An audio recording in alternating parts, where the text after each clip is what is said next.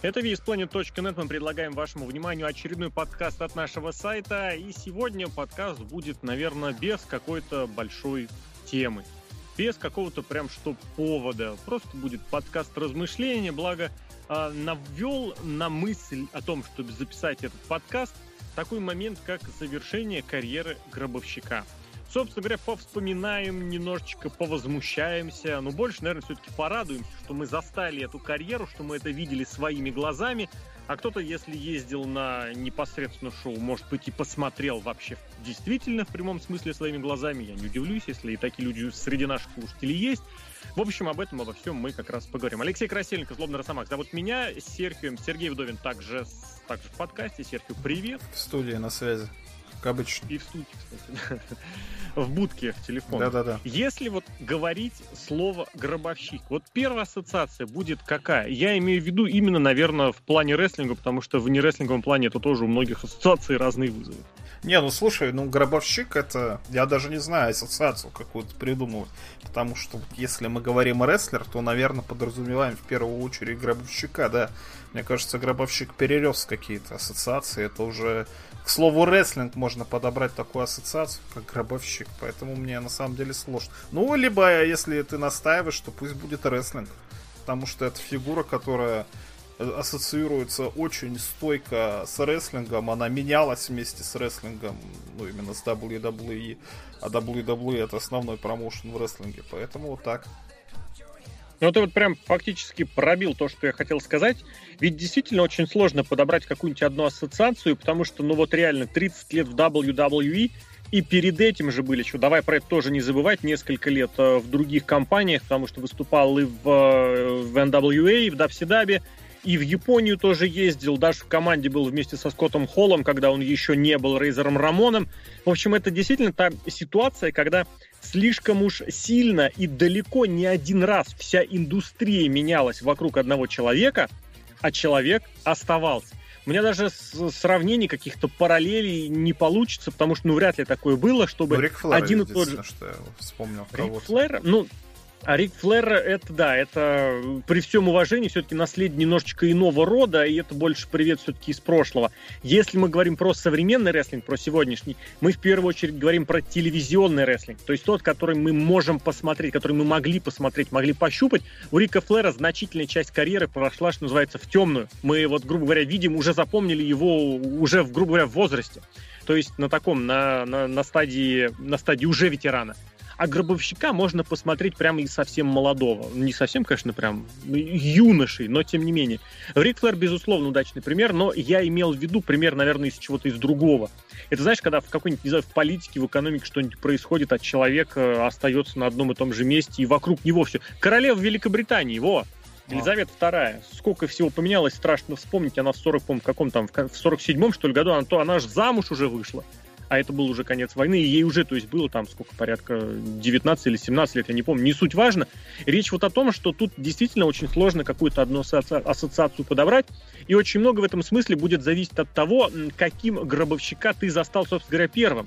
Вот у меня в этом плане был некий такой разрыв, потому что сначала я, да, играл в эту игрушку на Сеге, WrestleMania, это Arcade Game, где, собственно, гробовщик — это гробовщик.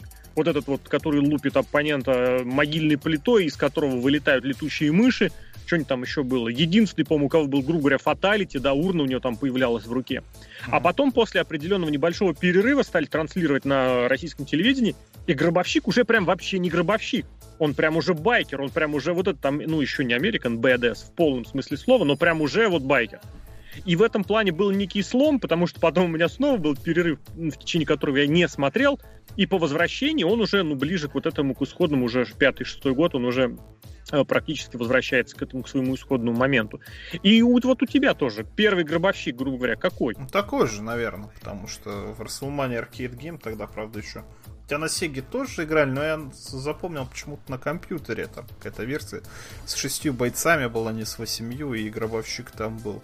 Да, и интересно, что когда рестлинг показывали именно у нас, его, Undertaker, и перевели как гробовщик, хотя, допустим, могли перевести как-то по-другому, да, но, видимо, гробовщик это такое байкерское имя, и хорошо, что вот таким он и остался. И вот именно вся его байкерская, American бэ дэ эс-овская карьера, она была перед нами.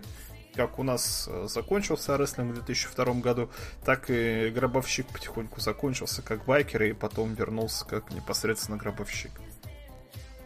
Я бы, знаешь, еще на что хотел обратить внимание, что Гробовщик в этом смысле, ну вот реально, вот как это называется, шел по нарастающей постоянно. Это не, не была ситуация, когда мега-талантище прям с первых же дней сразу ярко блестит, и все писают с кипятком не только от того, что это крутой популярный рестлер, а от того, что он, от того, что он прям на ринге исполняет.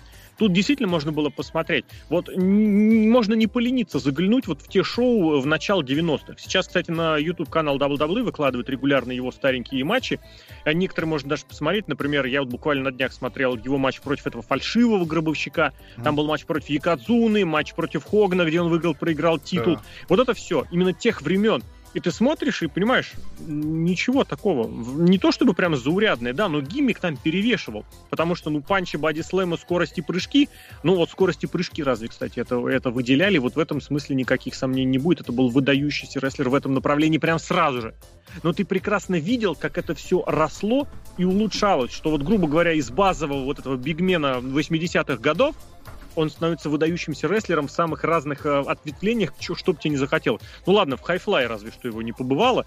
И то, кстати, его прыжки, его олдскул, прыжки, я имею в виду вот эти клоузлайны с разбега и регулярные планчи за, за ринг через канаты, они выглядели очень страшно, и это, конечно, внушало. И вот это вот было очень удивительно, что, э, наверное, многие согласятся с тем, что лучшие матчи Гробовщика, они состоялись уже ближе прям вот к концу его активной карьеры.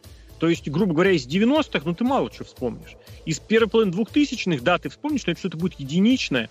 А вот вторая половина двухтысячных, собственно говоря, когда Гробовщик уже вот в эту в активную, как это, уже началась завершающая фазовая карьера, там, ну, не то чтобы чуть что не матч, то прям шедевр, но прям как-то уплотнилось количество этих матчей. То ли вот он действительно научился, понял, что к чему, то ли время так сложилось, ну, так бывает, да, условия все собрались, то ли еще что-то. Но вот мне вот это всегда тоже бросалось в глаза, что вот это вот крутое в Гробовщике можно вполне совершенно спокойно искать уже в той карьере, которая вот она приходила при нас и, на телев... и в телевизоре, и в компьютере, и в нетворке.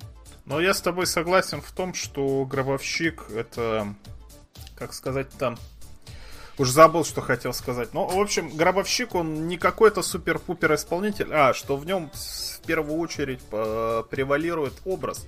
Потому что вокруг образа именно строились вот эти вот легендарные матчи. Мой самый любимый, конечно, был с Си Эм Панком, потому что он не очень популярный, но там сюжет, прям сюжетище было. И там и реальные какие-то вещи были перемешаны, и сам матч хороший. Ничего супер-пуперского он не показывает, да, там планч, ну, под конец уже не показывает планч за ринг, да. Вначале, ну, да, действительно, какой-то бигмен, но какие-то инновационные штуки и такие контровершери, такие спорные штуки. Если вспомнишь, там он распял на кресте Стива Остина, либо вместе с ним, нет, не вместе с ним, а, а в Микафоле Манкайда он скинул. Скинул с клетки. И в том mm-hmm. числе и Hell in a Cell первый матч тоже там с Шаном Майклзом был. И Кейн дебютировал, его брат. То есть вот это вот потустороннее все. Какие-то инноваторские постоянно такие штуки с Гробовщиком были. Он же еще и Пола Бирера в цемент закатал, если помнишь, такой момент да. был. То есть гиммик в первую очередь, а уже другая очередь не подвести. То есть, вот, мне кажется, что он такой вот, вот как документалка была. Ты же смотрел, наверное, вот эту четырехсерийную. Я очень люблю дабл-даблышные документалки. В них, э, знаешь, они очень хорошо завернуты, но далеко не факт, что то там внутри это так было. Я вот абсолютно им не верю, просто ни единому слову. Может но быть, с точки зрения обертки посмотреть. Да, может быть, но у меня такое впечатление создалось о Гробовщике как о человеке, о том, что вот он как... Скала, что можно на него положиться, и он в любом случае mm-hmm. все сделает. И сделает это настолько хорошо, насколько только может. Мне кажется, вот этот момент, который ты сейчас обозначил, он во многом-то девяностым и соответствовал тому времени, когда Гробовщик из просто рестлера стал вот действительно кем-то выдающимся, хотя бы в чем-то. Потому что, ну да, в девяностые дабл ю дабл ю эф активно тонул. И, собственно говоря, начало и на, на, прям такое, несколько первых лет карьеры Гробовщика в дабл ю дабл ю эф, это были прям годы, когда вот все рушилось, разваливалось прямо на глазах, когда падали аудитории, падали продажи, падала, собственно говоря, и прибыльность этой самой компании, и очень многие перебегали. Многие хотели перебежать. Собственно говоря, мне страшно представить, что могло бы быть, если бы вместе с аутсайдерами еще и Гробовщик перешел бы. Это прям вот, вот мне кажется, от такого удара оно бы не, Винс бы не оправился. Да и вообще, наверное, если даже задуматься, вот кто угодно мог бы перейти, но если бы Гробовщик остался, все было бы хорошо. Не знаю, Стив Остин, он только-только перешел, он бы обратно не перескочил бы. Вот Стив Остин и Гробовщик. Вот прям этот фундамент, на котором, как мне кажется, очень многие и так бы заинтересовались, и, собственно говоря, и дабл ю дабл ю эфом, всем дабл ю дабл ю эфом, и непосредственно этими рестлерами. И все, ну пусть, может быть, и с, не, с таким, не с такой скоростью, но все в конечном счете вернулось и наладилось. С другой стороны, вот тоже ты сказал, что он заложник образа в этом плане, ты все воспринимаешь через гиммик, но ведь у него же разные были образы, действительно. Ты вспоминаешь ранее его матчи, и там он просто откровенно, действительно, как молчаливый тот самый мертвец, как зомби, да, который поднимается после любого удара и идет дальше в драку. В этом плане тот самый матч девяносто четвёртого года, который я вспомнил, двух гробовщиков, ну это прям реально несколько картинок, это как, какой-то Японии в плохом смысле слова попахивало, такой мультяшной Японии, когда вообще просто ну, встал и пошел дальше, тот ему ответил, теперь этот встал и пошел дальше, друг друга попинали и все равно поднимаются и идут дальше. Потом был вот этот самый сектант. Ну, блин, это же прекрасно. Сектантская сектант, вот эта да, тема как раз в особенности. Музыка крутая была. Музыка там. Угу. И спускался с крыльями Бэтмена. Потом вот этот прекрасный момент, который он сам характеризовал, сам описывал, э, что вот находиться на одном уровне в плане рестлинга вместе со Стивом Остином и с Роком, будучи вот этим молчаливым Дедманом, молчаливым э, мини- министром тьмы, молчаливым кем-то ни, гробовщиком, невозможно. Поэтому он попросил э, и смену образа, и, собственно говоря, микрофон стал больше брать в руки. И это уже тоже совершенно другое. Но как-то тоже оно все вовлекается, все вместе. Ну и затем тоже возвращение, тоже все это дело. То есть каким бы, пусть мини-отличием не, не происходило, какое бы мини-отличие в его гиммике, оно все равно так или иначе определяло и как-то настраивал сразу, по крайней мере, на восприятие того, что ты увидишь. Ну, да, ну, все равно, как бы гиммик не менялся, все равно какая-то, я не знаю, черта характера постоянная была, то есть это... Вот это вот, как сказать, надежность, что и на ринге, что это серьезный какой-то человек, и будь то байкер, будь то мертвец, mm-hmm. будь то сектант, что это видно, что это какой-то серьезный соперник. И при всем при этом интересно, что он множество титулов-то и не выиграл. Я бы не сказал, что он супер-пупер мейн-ивентер, продаватель каких-то всех залов. Знаете, хотя, наверное, да. Продаватель. Продаватель. Именно да. Как раз билетов. Но я имею в виду, что это ну, не лицо компании, он же всегда был какую-то вот свою личную жизнь, он постоянно скрывал и не показывал, mm-hmm. что его можно было видеть только на ринге, только вот как э, гиммик, вот персонаж его, его гиммик. Ну вот да. Это вот очень интересно. Но с этой стороны тоже нужно понимать, что, возможно, так-то, грубо говоря, и должно быть. Возможно, этого как раз и не хватает, что Гробовщик в этом плане олицетворения рестлинга, он, он крупный по габаритам, но он далеко не самый огромный. И в этом смысле, когда Гробовщик выходил на ринг, ну ты вот веришь, да? Вот этого очень порой не хватает в рестлинге, того, чтобы ты, ну, смотрел, что люди вышли, что они вышли друг друга не соревноваться в атлетизме, не демонстрировать какие-то приемы. А вот ты смотришь матч Гробовщика, и ты понимаешь, это матч, в котором участники друг друга вышли убивать. В хорошем смысле слова. Вне зависимости, это был ли какой-нибудь большой, крупный сюжет, да, вроде там, не знаю, противостояние с Эджем, или там с его историческое противостояние с Каином, или с тем же со Стивом Остином, ты видел и ты понимал, что в рестлинге главное это, как это сказать, это не оказаться лучше, красивее или как-то там эффективнее. Задача реально противника закопать. Не уничтожить, но вот победить, дом, показать доминант своей физической силы.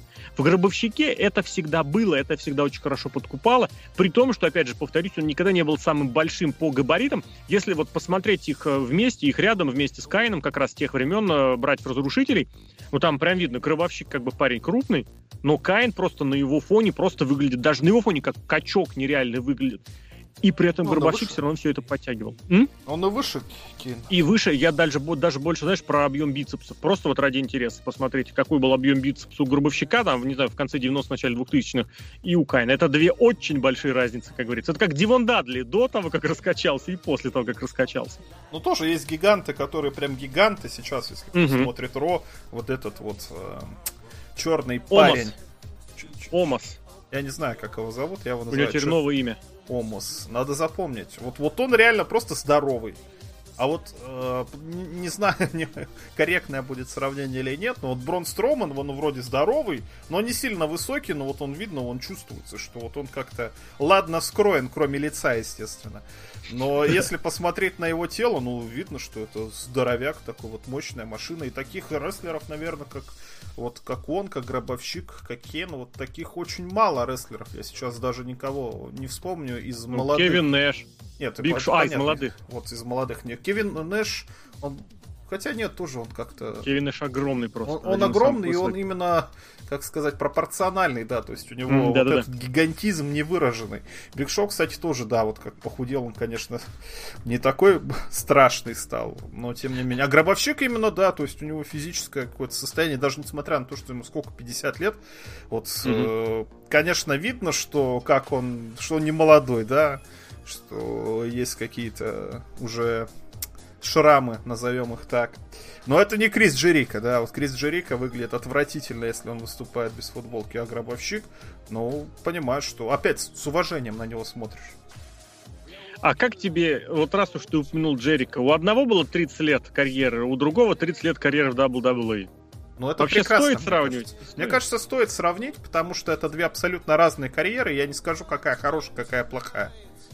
Если есть, допустим, путь, путь бунтаря, который был у Криса Джерика, что он и туда, и сюда, и здесь, везде и сам. Там, и старается и с молодыми тусоваться, и что-то новое придумывать, то у Гробовщика совершенно другой путь, и я не знаю, он хуже или лучше, но вот такого, я не знаю, вот yes-man, но в хорошем смысле, то есть он такой надежный, вот опять же Скала, у меня почему-то других ассоциаций сейчас придуматься не может.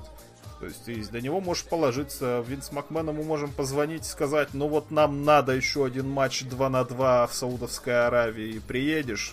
Ну ладно, приеду, чего уж там. Это на самом деле очень интересно. Это вот, да, тот самый момент, от которого никуда не деться, хотя уже об этом тоже говорили. Вот это взаимоотношение у Винса и у Гробовщика, это было намного больше, чем взаимоотношение промоутера с рестлером. Это вот действительно с чем-то, не знаю, с чем можно сравнить. Просто очень сложно, если вообще возможно. Это с феодалом том, и сюзереном это... я вот так вот могу придумать. Ну почему? Ну, потому что... Нет, я бы сказал, в том-то и дело, что они друг другом, как сказать, друг другу были, во-первых, и обязаны, и благодарны, и лояльны, и это было не на уровне «мне выгодно с тобой работать». Это было вот еще и чисто по-человечески. Что да, действительно, этот попро... это, если Винс попросит Гробовщика, Гробовщик не откажет. Если Гробовщик попросит Винса, Винс никогда ему тоже не отказывал. Поэтому и получалось, что карьеру он мог тянуть практически сколько угодно, и в какой-то мере это было перезатянуто, и действительно аргументы, которые звучат в том направлении, что это было лишь чересчур затянуто, они тоже оправданы. Но это если не понимать вот этого всего во взаимоотношениях Винса и Гробовщика.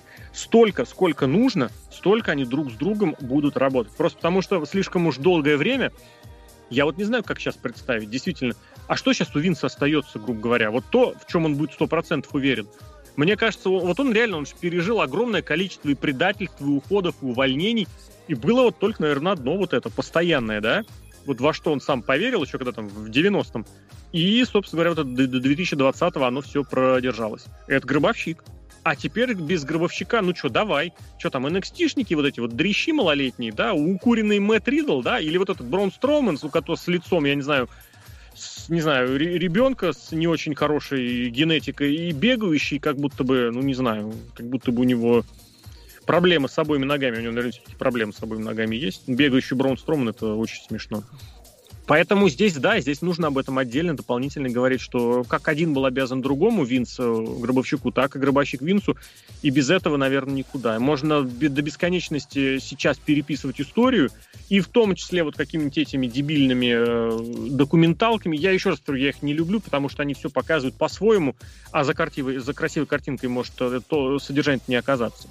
Но вот этот момент, на который я прям хотел бы обратить внимание, что вот эта вся успешная история Винса, вот эта вся аттитуда, это вообще в последнюю очередь то, о чем вам расскажут в документалках. В первую очередь это были вот эти лояльные мужики, которые выходили драться, которые выходили убивать друг друга. Собственно говоря, в первую очередь, наверное, Гробовщик. Ну, с другой стороны, Гробовщик-то можно и пожурить, потому что в последнее время-то он как-то не делится своим опытом. Вот игрок, вот эн экс ти себе открыл. Шан Майклз преподает в этом эн экс ти, пытается ну там и матч чё там? Как-то делать.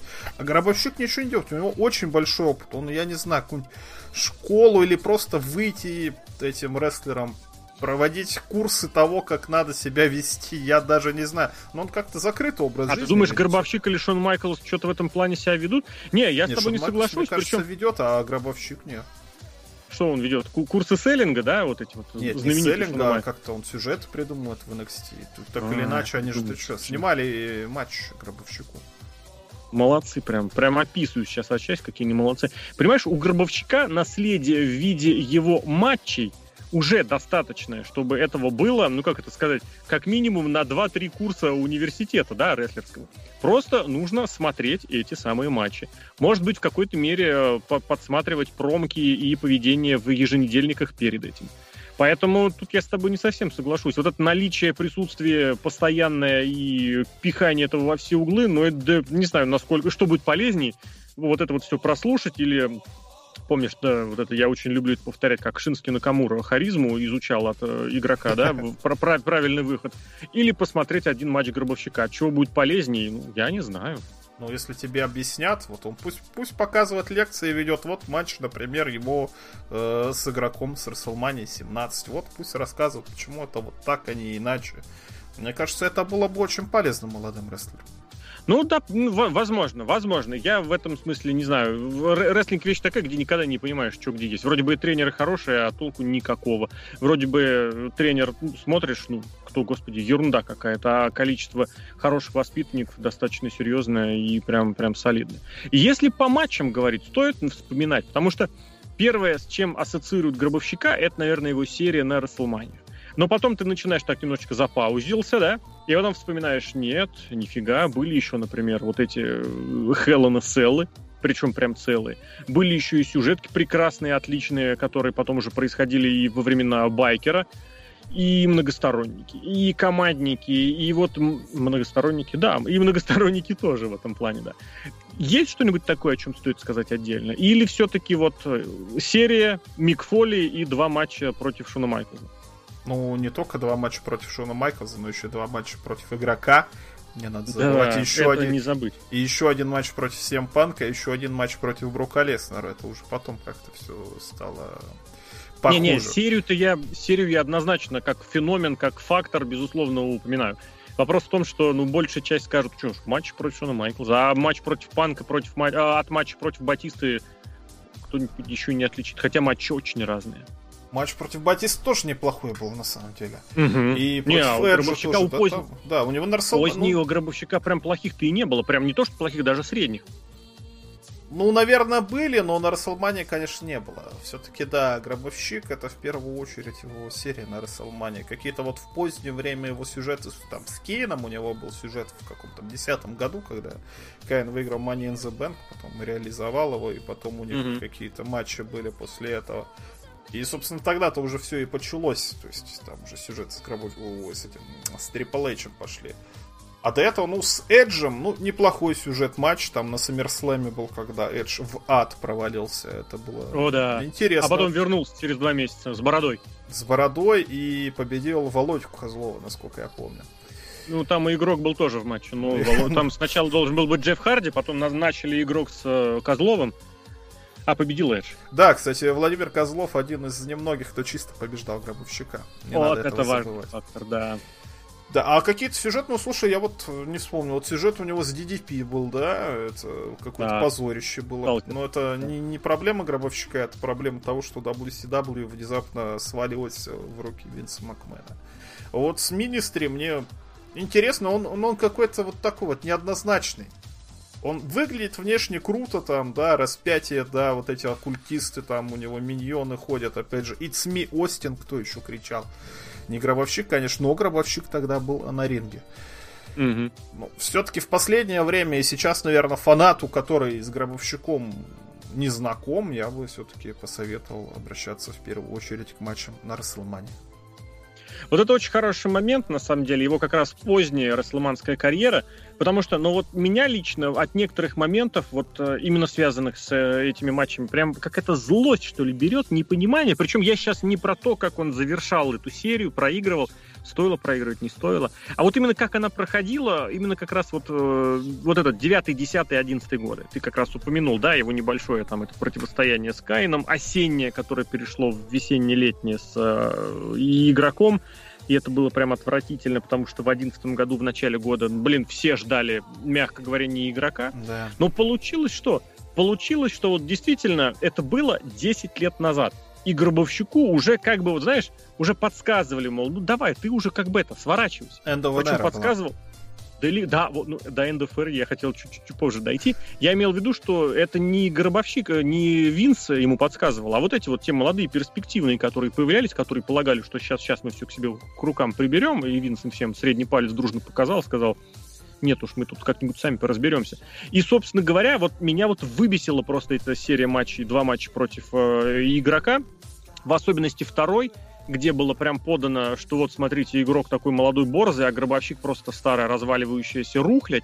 И заход на этот матч был, на второй матч, когда Гробовщик говорит, мол, что, чувак, пошли драться, я еще не все не доказал, хотя он победил в первом матче. А игрок говорил, не-не-не, мне норм. И они его реально уламывали на этот матч, причем там не всей компанией. И потом вот это клянченье конца эры, да, вот эта вот фотография. Хотя, опять же, я напомню, если кому-то интересно посмотреть на конец эры, на эру, вы подумайте, какую эру вы закрываете. Если про аттитуду, аттитуда была про Стива Остина, про Рока и про Гробовщика.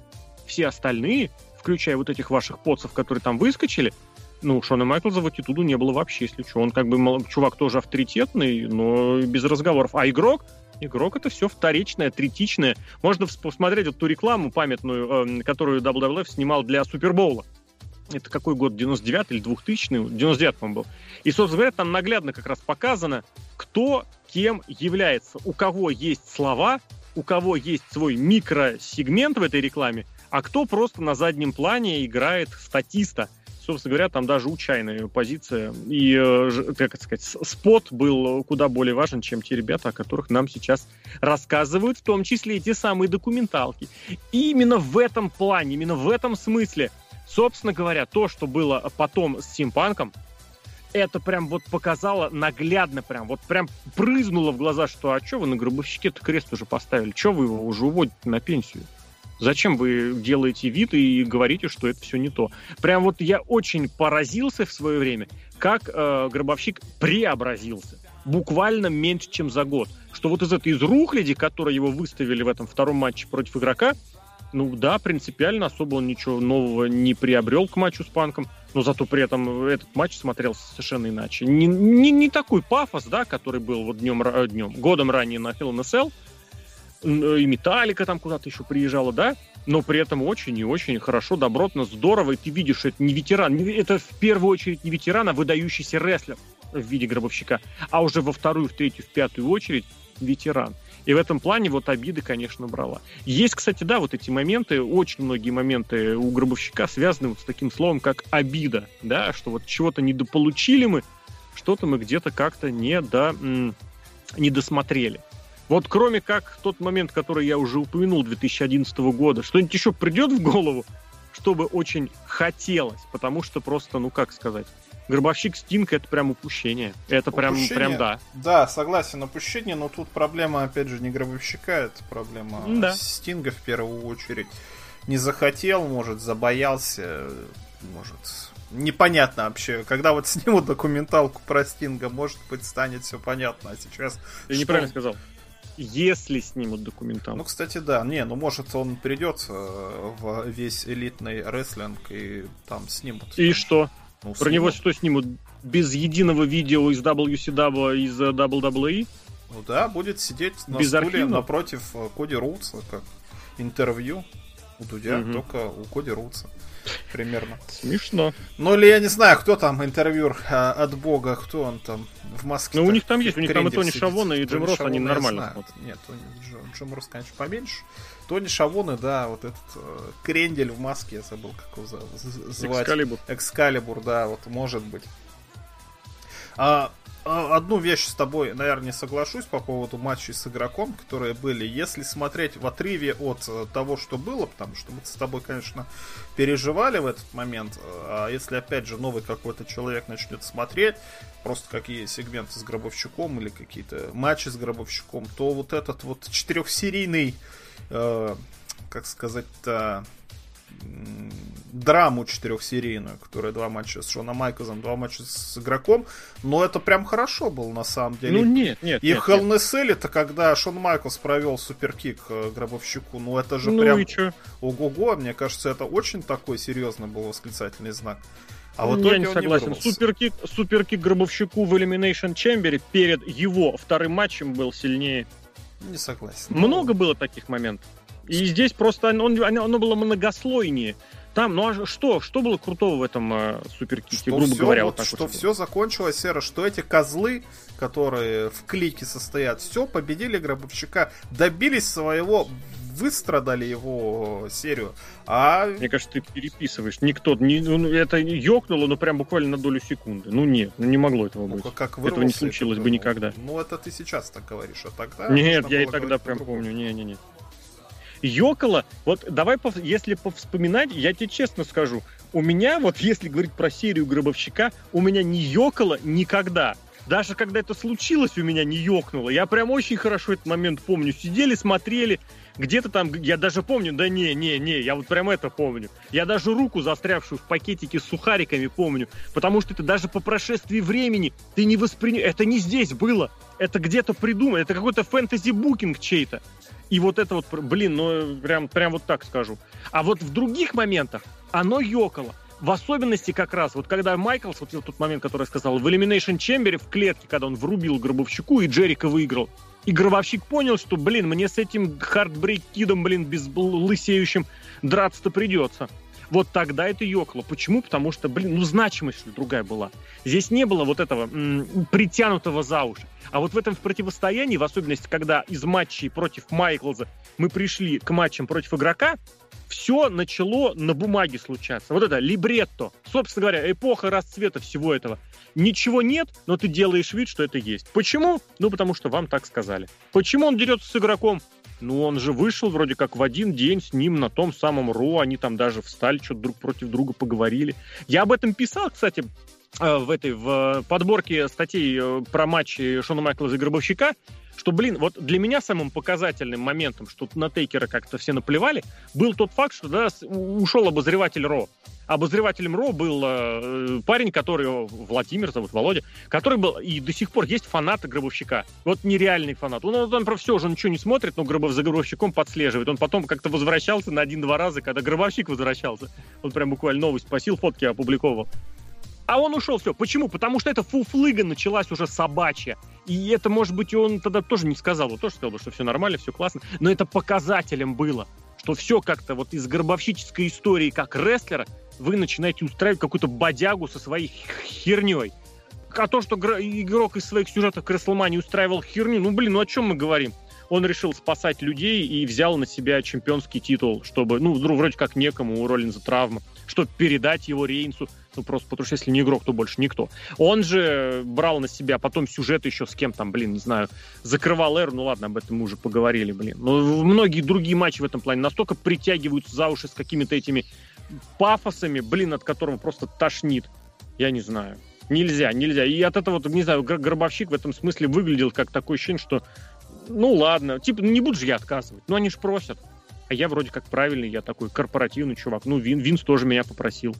Ну, хорошо, окей. Стинга, опять же, блин, как игрок приводил на, на этот самый, на WrestleMania. Ну, ты что, ты веришь этому поцу, блин? Вообще ни хрена. Не знаю, так со временем здесь, а... у меня как-то эмоции поугасли. У меня только злее прям становится. В особенности, в особенности сейчас, когда я понимаю, что вот этого матча мы не получим.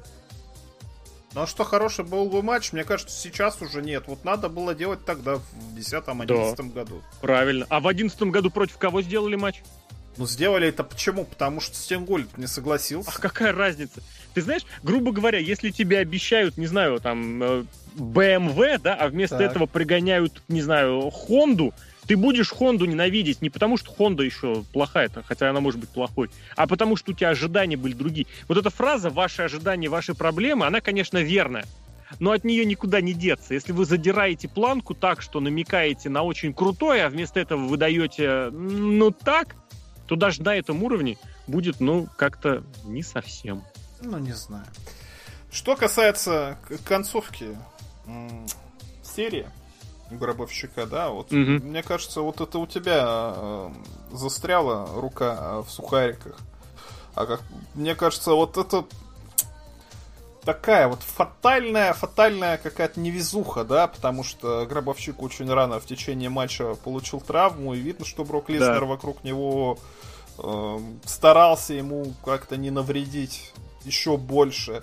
Вот, вот за это у меня обида есть, потому что серия закон... Хотя, с другой стороны, это, в этом есть какой-то реализм, да? Я сейчас не понимаю, а при чем тут была рука в сухариках? Я не знаю, просто у меня образ вот очень сильно сложился, мне кажется, он достаточно яркий, чтобы его еще раз повторить.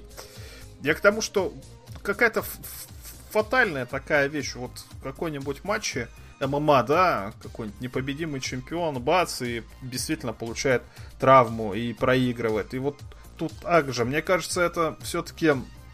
Хорошо, что так получилось. Потому что есть какое-то оправдание этому. Что он действительно, вот он проиграл серию не потому, что он э, по сюжету проиграл или еще что-то, а mm-hmm. что в этот конкретный момент он действительно вырубился. Какой-то реализм придает, вот фатализм ага. такой. Мне кажется, это достаточно интересно. Да, это тоже любопытный, конечно, момент, любопытное сравнение. Хотя, конечно, вот это то, то самое время мы тоже застали, раз уж мы говорим про карьеру Гробовщика, мы застали и вот этот момент, когда Гробовщик вот на наших глазах дряхлел. То есть с каждым месяцем, с каждым годом он прям становился все меньше и меньше Гробовщиком, все больше и больше дедушкой в плаще. И в особенности вот, и опять же, это уже, конечно, да, игроку никак не предъявить, но вот этим вот, блин, с, с идиотскими прическами, когда он стал выходить уже, прям, мягко говоря, не соответствующими его образу. В смысле, Гробовщик? В парике, угу. когда он выходил, или когда он ну... постригся? Угу. Да, постригся он, мне кажется, нормально выглядел. Вот когда он ну, в парике, сказать, и это... это было очень ярко видно. Вот это уже проблема, это уже действительно деда пытается казаться тем, кем он уже больше не является. Вот это да. А когда постриженный, наоборот, какую-то добавила дополнительной пикантности его образу. Не знаю, вот тоже, опять же, привыкаешь человека видеть в одном образе, а потом он в итоге приходит в другом, и как-то это, блин, прям, ну, мягко говоря, расстраивают, что ли. Сразу напоминает, что никуда не деться от этого времени. И, собственно, в, в первый раз же он снял этот капюшон именно в противостоянии с игроком. И ты видишь, блин, ну какой нахрен это Гробовщик? Это уже не Гробовщик, это уже какая-то подделка. И от этого как-то очень было очень сильно обидно. Это, это к разговору о том, что там тоже все сложилось в плане, ну как сказать, в плане того, чтобы оправдать какие-то негативные сам моменты. Но здесь тоже надо признать, что... у Гробовщика очень много было связано и вот непосредственно с ним самим, и вот эти решения, которые сейчас кажутся непопулярными, и о продлении карьеры, и об этих решениях относительно внешности. Ну, сам согласился, сам виноват, но, наверное, оно все компенсирует с теми другими эмоциями, которые были у огромного количества людей. И, ну вот, блин, я все вспоминаю эту индийскую рекламу. Казалось бы, индийцы вообще не люди, да? Ну, вот это вот дебильная шутка, которая существует, да, поэтому индийские просмотры не имеют значения. Но без этого никуда не деться. Насколько красивую, насколько эту эмоциональную штуковину делали вот эту про Гробовщика. С другой стороны, опять же, никуда от этого не уйти. Вовремя остановиться нужно тоже уметь. Мне очень понравилась картинка, тут выложили относительно недавно. Не то, что выложили, а стала популярной. А и недавно тоже. Такая, значит, фотография, Гробовщик идет на ринг, Гробовщик вот в этом своей внешней форме, спортивной форме начала девяностых, и в зале показывает, стоит такой отец средних лет и пацан, и у него в руках плакат Гробовщик. И потом, бац, две тысячи двадцать, Гробовщик уходит с ринга уже в новом вот этом вот виде, который соответствует сегодняшнему, его, сегодняшней его внешности. И тоже в зале стоят отец, но уже отец седой, и сын, но сын уже такой средних лет, опять же, тоже с плакатом Гробовщик. И я что-то вспомнил, блин, что первый раз такой плакат, такую картинку, вот как раз как он выходит на ринг и как он возвращается с ринга, первый раз ее публиковали, вот, собственно говоря, когда после Леснера, потом еще пару лет назад. и что-то как-то вот оно продолжалось, продолжалось и продолжалось. Такого ощущения, что затянул с карьерой, нету? Конечно, есть, абсолютно есть. Потому что я вот уверен, я не верю этому посту о том, что он закончил карьеру. Потому что матч с Эджи Стайлзом, mm-hmm. который был художественным фильмом, это было прекрасно, но да. ну, это же было не на ринге. Но mm-hmm. это же было не со зрителями. То есть это, по сути-то, не щитово.